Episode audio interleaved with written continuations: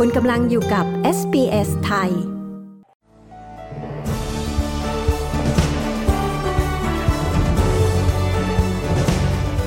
จะผันตัวจากเชฟมาเป็นครูสอนทำครัวเชิงพาณิชย์ในออสเตรเลียได้อย่างไร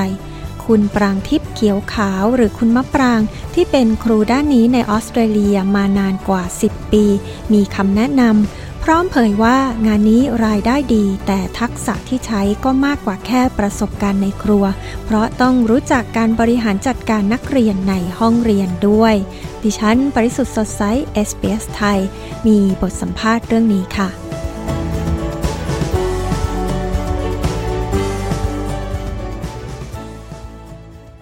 สวัสดีค่ะ วันนี้ SBS ไทยพามานอกสถานที่ค่ะ เราจะมาคุยกับคุณมะปรางหรือคุณปรางทิพย์เขียวขาวนะคะ ซึ่งเป็นครูสอนด้านคุกเ r อรี่หรือว่าการทำครัวเชิงพาณิชย์ ที่สถาบัน Australian Institute of Technical Training ค่ะ สวัสดีค่ะ คุณมะปราง สวัสดีค่ะ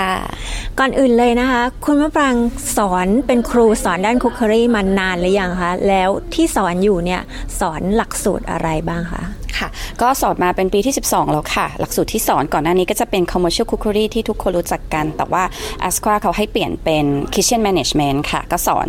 Cert สาม Cert สี่แล้วก็สอน diploma ค่ะคุณมะปรางสอนทั้งทฤษฎีแล้วก็ปฏิบัติเลยหรือเปล่าคะแล้วเนื้อหาที่สอนเนี่ยคือคร่าวๆเนี่ยมันคืออะไรกันบ้างคะ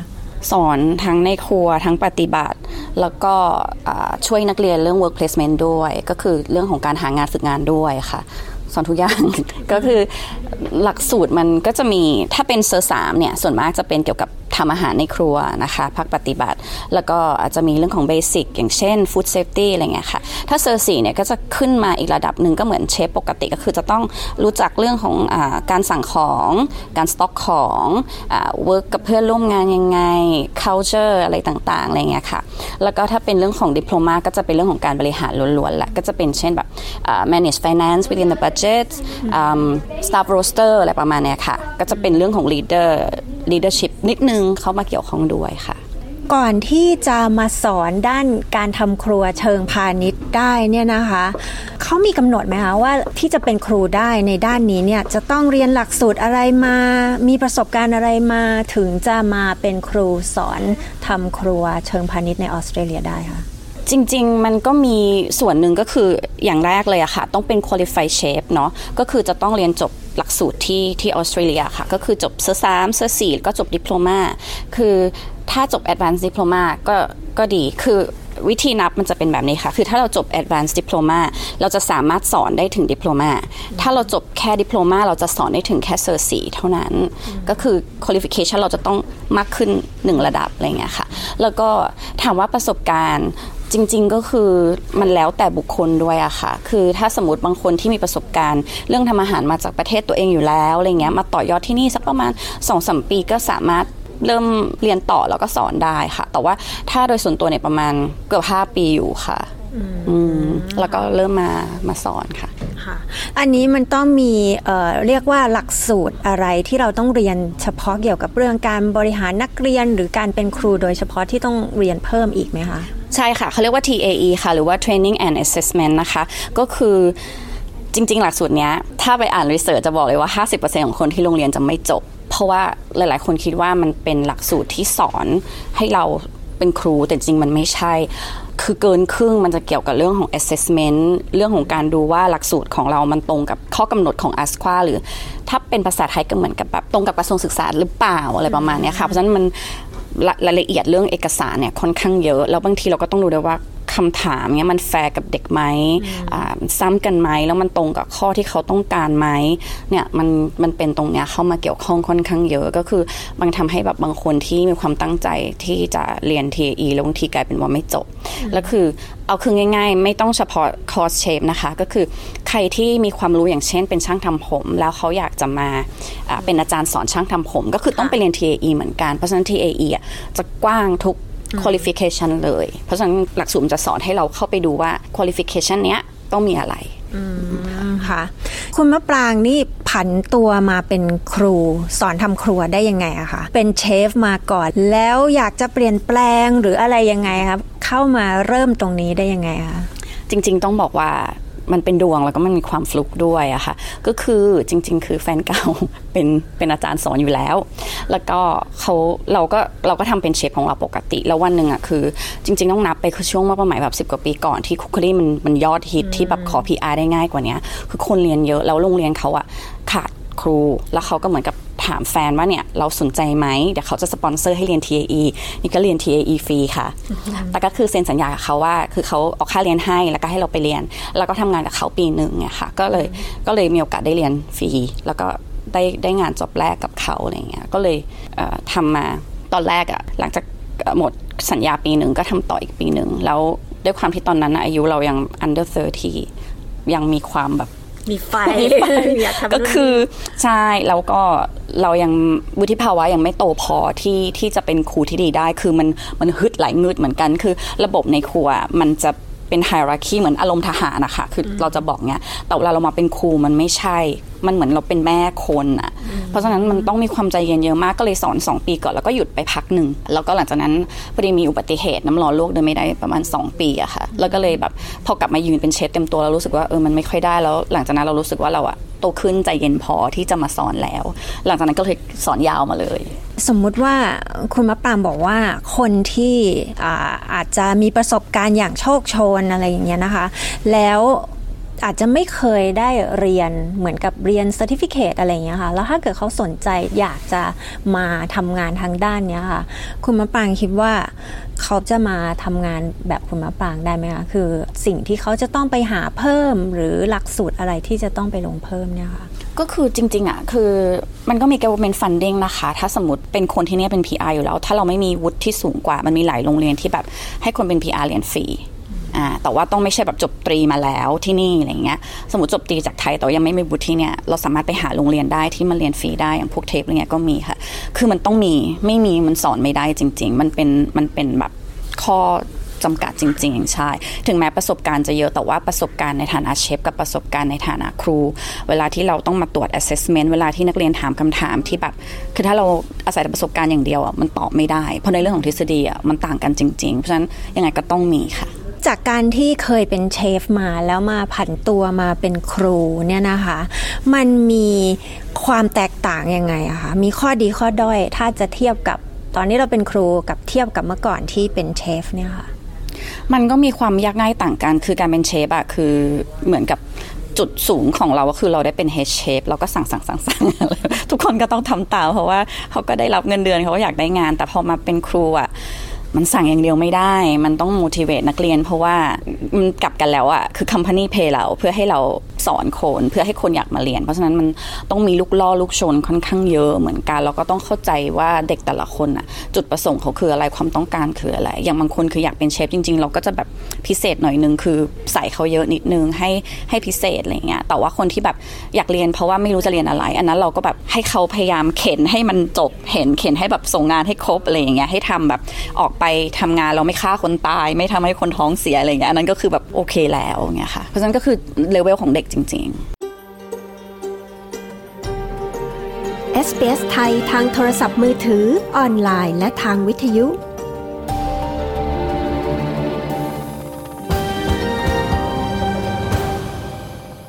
เราก็กำลังพูดคุยกับคุณปรางทิพย์เขียวขาวหรือคุณมะปรางที่เป็นครูด้านการทำครัวเชิงพาณิชย์ในเมลเบิร์นนะคะ ถ้าจะพูดในเรื่องของลักษณะงานล่ะบางคนอาจจะคิดว่าอุ้ยทำงานในครัวยืนนานนาน แล้วก็รู้สึกโอ้ไม่ไหวแล้วอายุสักเริ่มมากขึ้น ถ้ามาเป็นครูเนี่ยมันต่างกันไหมคะหรือว่ามันก็เป็นความหนักใจคนละอย่าง คือสมมติทำงานในครัวบางทีเราดีลกับตัวเรา แล้วก็ทีมแค่ 5 6 คน แต่พอมาสอนเนี้ยมันมี ทีมแอดมินทีม compliance นักเรียน คือมันจะวุ่นวายกับคนมากกว่า บางครั้ง อันนี้ปัจจุบันก็ยังทำ catering อยู่เพราะว่าบางครั้งอะมันรู้สึกว่าเราแบบมี space ส่วนตัวในการในการที่แบบทำในครัวอะไรอย่างเงี้ยค่ะแต่ว่า ถ้าให้แนะนำจริงๆอะถ้าสนใจลองมาทำเป็น casual สักสองวันก่อนจะได้จะได้เข้าใจ เพราะว่าเวลาทฤษฎีเงี้ยมันนั่งติดโต๊ะมันก็ปวดหลังเหมือนกันนะถ้าแบบนั่งเยอะอย่างเงี้ยค่ะ แต่ว่าถ้าเป็นช่วงปฏิบัติก็คือต้องเดินวนอะเพราะมันต้องดูเด็กทุกคนถ้าเผลอไม่ได้ เผลอบางทีสกปรกมั่งบางทีแบบหันนิ้วตัวเองมั่งหรือตีกันมั่งอะไรเงี้ยคือแบบเดินสรุปก็คือเดินเดินเยอะเหมือนกันแต่อย่างน้อยมันมีสลับมันมีนั่งแล้วก็มียืนก็ ลองมาดูค่ะสนุกดี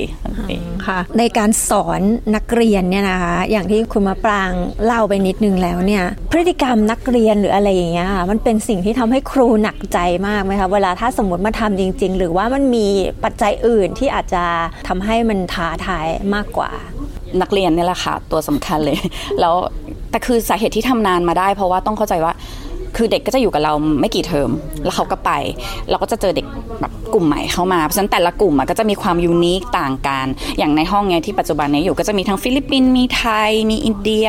มีมอริเชียสอ่าก็จะมีหลายชาติค่ะ ก็คือเขาก็จะแบบมีวัฒนธรรม มีพฤติกรรมอะไรแปลกๆ ให้เราแบบเออดูอะไรเงี้ยแต่ว่าเป็นครูไม่ชอบที่สุดก็ต้องเป็นการที่แบบคนมาสายอะไรเงี้ยค่ะ เราก็จะแบบเริ่มจากตักเตือนก่อนบางทีก็อาจจะโหดนิดนึงเนี่ยก็คือล็อกหน้าห้องอะไรเงี้ยถ้ามาสายก็นั่งรอซะอะไรประมาณนี้เพราะไม่งั้น เราชะงักแล้วมันไม่แฟร์กับคนที่มาก่อนอะไรเงี้ยก็คือเขาก็จะเริ่มรู้อะไรเงี้ยประมาณเนี้ยค่ะก็มันก็จะมีแบบบางประเภทอย่างแบบเด็กอินเดียจะคิดตื้ออ่ง่ายๆก็จะแบบว่า ฉันมาเรียนวันเดียวได้ไหมอะไรเงี้ยเราก็แบบไม่ได้ ถ้าเด็กไทยก็จะแบบไม่ตื้อไม่พูดอะไรเลย แต่ถ้าไม่มาก็คือไม่มาเลยเออก็จะเป็นแบบพฤติกรรมเนี่ย challengeนจ์ที่เราต้องเราต้องเจาะเข้าไปเปิดใจเด็กเงี้ยค่ะอืมค่ะเรียกว่าแตกต่างกันทีเดียวนะคะ ถ้าเกิดอยู่ในครัวก็อาจจะดีลกับ ลูกทีมแค่ไม่กี่คน แต่อันนี้ก็คือนักเรียนทั้งห้องเลยใช่ค่ะก็เป็นนักเรียนก็คือ customer นั่นแหละเอาจริง ๆ แต่ว่ามันจะเป็น customer ที่แบบ หลักหลักพ่อพันแม่จริงๆอะไรเงี้ยแต่ว่าถ้าเป็นร้านอาหารเนี้ยเขามาทานอาหารอาหารเราออกไวอาหารเราอร่อยเขา happy จบจ่ายเงินเขากลับมาใหม่อะไรเงี้ยค่ะ แต่นี่มันคือแบบมัน maintain เรา มันก็แบบเหมือนเป็นลูกเป็นหลานเราคนหนึ่งอะเราก็อยากให้เขาแบบจบได้ดีอะไรเงี้ยค่ะ อย่างเมื่อสองวันก่อนนักเรียนรุ่นเก่าอะก็คือได้ citizenship เราเห็นใน Facebook เราก็แบบโอ้ยเราดีใจเงี้ยเราเป็นส่วนหนึ่งที่ทำให้น้องแบบเนี่ย เรียนจบเชฟได้สปอนเซอร์ แล้วก็ได้แบบ PR จนได้ citizenship ก็คือรู้สึกภูมิใจค่ะ ในการทำงานร่วมกับสถาบันเนี่ยแหละค่ะเวลามาเป็นครูเนี่ยก็จะเรียกว่ามีแผนกต่างๆ ของโรงเรียนที่เราจะต้องร่วมงานด้วย หรือว่ามีการประสานงานด้วยเนี่ยนะคะ มันมีความยากง่ายหรือว่ามันแตกต่างจากตอนที่เราเป็นเชฟที่ร้านอาหารไหมคะ ตกต่างเยอะเลยค่ะ เพราะว่าร้านอาหารเนี่ยเราก็จะมีส่วนใหญ่ถ้าเราเป็น head chef เนาะหรือเป็นเชฟระดับสูงมันก็จะมี manager แล้วก็เจ้าของร้าน เพราะว่าคนที่เขาต่ำกว่าส่วนใหญ่เขาก็จะฟังเราเพราะเชฟส่วนใหญ่จะดุอยู่แล้ว มองตาก็จะเข้าใจอะไรเงี้ยแต่ว่าพอมาเป็นครูปุ๊บมันเป็นจุดเชื่อม ระหว่างนักเรียน ระหว่างทีม student support ระหว่าง compliance ระหว่างเจ้าของโรงเรียนอีกอะไรเงี้ยคือเราต้องเป็นกาวเชื่อม คือถ้าเด็กไม่ happy กับ student support เราก็ต้องมาให้ feedback เขาว่าโอเคเนี่ยอยู่แบบคุยกับเด็กดีมากขึ้นได้ไหมช่วยเด็กหน่อยหรืออะไรอย่างเงี้ยค่ะ ก็ต้องบอกหรือว่าถ้าสมมติเนี่ยเราด้วยความที่พอเราเรียน TAE ใช่ไหมคะ มันก็จะบอก ให้เราอะ รู้จักเช็คข้อสอบมันยากเกินไปไหมคำศัพท์สำหรับเด็กอันนี้คำตอบมันซ้ำเกินไปไหมงานมันเยอะเกินไปไหมมันเกินกว่าที่เขากำหนดรัฐบาลกำหนดมาหรือเปล่า เราก็ไปให้ feedback compliance ได้ อย่างนี้บางทีก็ช่วย โดยเฉพาะตอนนี้มันเปลี่ยนจาก commercial cookery มาเป็น kitchen management มันจะมีบทอื่นๆ เพิ่มมาพอสมควรอย่างเช่น vegan เมื่อก่อน vegan ไม่ได้ไม่ได้บรรจุในหลักสูตร commercial cookery นะคะอาศัยแบบส่วนใหญ่เชฟก็จะแบบได้ประสบการณ์นิดหน่อยแต่ตอนนี้มันบรรจุในหลักสูตรเลยเป็นบทหนึ่งเลยเพราะฉะนั้นเด็กต้องคุกอะไรอย่างเงี้ยคือเพราะฉะนั้นข้อสอบมันจะเป็นข้อสอบใหม่เราก็ต้องช่วยแล้วเอาฟีดแบ็กไปบอกเขา มันเป็นคือเป็นครูคือแบบเป็นกาวจริงๆเนี่ยค่ะการที่จะได้งานเป็นครูสอนทำครัวเชิงพาณิชย์เนี่ยนะคะ มันตอนนี้เนี่ยมีความต้องการเยอะไหมคะ แล้วงานพวกนี้นี่หายากหรือว่าหาง่ายคะ มัน on demandอยู่แล้วค่ะ คือคือเป็นที่ต้องการอยู่แล้ว อันนี้ถ้าโดยส่วนตัวคือถ้ามีแบ่งร่างเป็นฝาแฝดได้ก็อย่างที่บอกคือคงจะรวยไปแล้วอะไรเงี้ย คือบางบางช่วงคือมันยุ่งจริง ๆ ก็คือแบบก็ให้ 7 วันเลยนะ คือถ้าเราร้อนเงินแล้วอยากไป holiday สมมติแบบอยากไปญี่ปุ่นแบบเราแพ้แล้วปีหน้า เทอมนี้ฉันสอน 7 วันเลยรับ job เยอะ คือ ถ้าเราทำดีอะค่ะ คือ industry เนี้ยมันแคบ ส่วนใหญ่ครูก็จะรู้จักกัน อย่างที่เนี้ยเอ้าเคยรู้จักคนนั้นได้หรออะไรเงี้ยคือเคยทำงานร่วมกันมาก่อน เพราะฉะนั้นถ้าเรา reputation ดีอะเวลาอีกที่หนึ่งเขาขาดคนเขาก็จะโทรมากริ๊งละเธอเธอเนี่ยมาช่วยสอนสองวันได้ไหม แล้วมันก็ได้งานเพิ่ม เพราะฉะนั้นออนไลน์ค่ะ แต่ถ้าอีกแบบหนึ่งค่ะถ้าเราสอนไม่ดี มันก็ไม่มีใครอยากจ้าง เพราะฉะนั้นคือก็ขึ้นอยู่กับความสามารถด้วย ทีนี้ตั้งแต่เป็นครูมา 12 ปีเนี่ยนะคะ มีประสบการณ์อะไรเป็นพิเศษไหมคะในการสอนที่คุณมะปรางรู้สึกประทับใจ หรือว่าทำให้เราภาคภูมิใจอะไรอย่างเงี้ยค่ะโอ้ก็มีหลายเหตุการณ์นะคะ ล่าสุดละกันอย่างที่บอกก็คือน้องได้ citizenship ใช่ไหมคะ แล้วก็มีนักเรียนอีกคนหนึ่งก็คืออ่าอันนี้น้องเป็นสีลังกา ก็คือน้องน่ารักมากตั้งแต่มาเรียนคือแบบเป็นเด็กตั้งใจเรียน แล้วก็ด้วยความที่เขาเรียนจบคือเขาหางานที่นี่ไม่ได้ แล้วเขาก็เชื่อเราเพราะเราบอกว่าออกไปนอกเมืองเถอะเมลเบิร์นมันไม่ได้มีแค่นี้ออสเตรเลียไม่ได้มีแค่เมลเบิร์นไม่ได้มีแค่ซิดนีย์คือลองไปทัสเมเนียไหมคือน้องก็เชื่อ เนี่ยไม่ได้มีใครรู้จักในทัสเมเนียนะแต่คือน้องเขาก็ไปลุยเอง เมื่ออาทิตย์ก่อนก็ทักมาบอกว่าเขาได้เป็น sous chef แล้วนะ แล้วก็ผ่าน skill assessment ละเดี๋ยวขั้นตอนต่อไปก็คือ เขาจะเตรียมตัวแบบทำ PR อะไรเงี้ยแล้วเวลานางกลับมาเมลเบิร์นเนี่ยก็แบบ ฉันอยากแบบกินขนมด้วยก็จะคุยกันอะไรประมาณนี้ค่ะก็รู้สึกรู้สึกประทับใจ แล้วก็ยังมีลูกศิษย์หลายคน อีกคนนึงตอนนี้ก็เป็นเพื่อนสนิทกันเป็นลูกศิษย์รุ่นแรกเป็นคนไทยแอบเอ่ยชื่ออย่าชื่อพี่โอเผื่อดังดูอยู่ ก็คือแบบตั้งเป็นลูกศิษย์รุ่นแรกเลยคือประทับใจมาก ทุกวันนี้เวลาเรามีเคเทอริงเราก็ยังเรียกหาพี่โอพี่โอมาช่วยหน่อยได้ไหมคือพี่เขาก็มาก็มาช่วยเรา คือมันมากกว่าคำว่าเป็นลูกศิษย์จริง ๆ มันเป็นพี่น้องกันแล้วในครัวมันทำงานมันเหนื่อย เพราะฉะนั้นอะเราไม่ได้อยากคนที่แบบไม่ได้อยากได้คนที่แบบ ทำไปส่งๆอะมันต้องเป็นคนที่มีใจแล้วถ้าเราเข้าขาด้วยกันอะมันไปด้วยกันได้ยาวเลย มันมันมากกว่าคำว่าลูกศิษย์กับครูถ้าคนไทยคนอื่นๆเนี่ยมีความสนใจอยากจะผันตัวจากเชฟมาเป็นครูสอนทำครัวในออสเตรเลียอย่างคุณมะปรางบ้าง มีอะไรที่สำคัญที่อยากจะฝากไหมคะ มีเยอะเลย จริง ๆ อยากให้อลองกล้าลองเข้ามาดูกันนะคะ คืออย่าอย่าแพ้ชาติอื่น คือแบบถ้าเราสังเกตดูแต่ละโรงเรียนอะครูอินเดียเยอะมาก population เขาเยอะเขามั่นใจในภาษา เพราะฉะนั้นอะคืออยากให้เด็กไทยอะปรับทัศนคติใหม่ ก่อนที่เราจะทำอาหารเก่งอะน้องต้องเข้าใจว่าภาษาอังกฤษมันเป็นใช้ที่นี่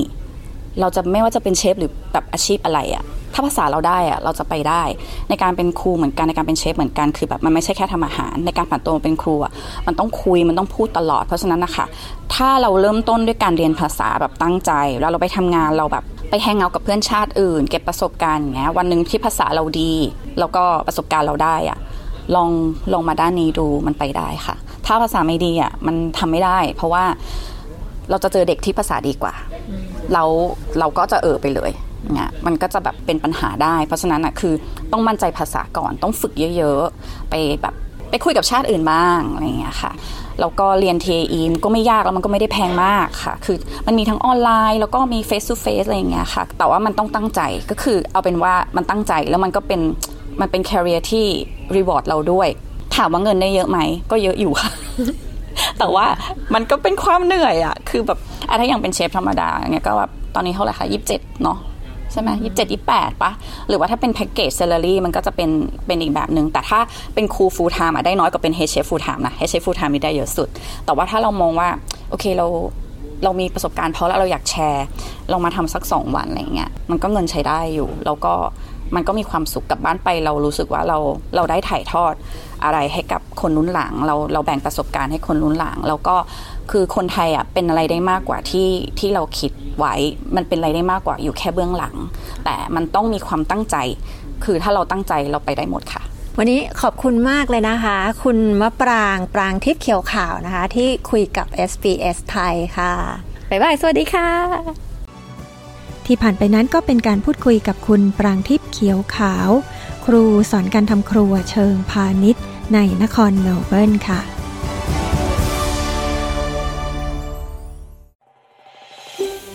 ต้องการฟังเรื่องราวน่าสนใจแบบนี้อีกใช่ไหม ฟังได้ทาง Apple Podcast Google Podcast Spotify หรือที่อื่น ๆ ที่คุณฟัง podcast ของคุณ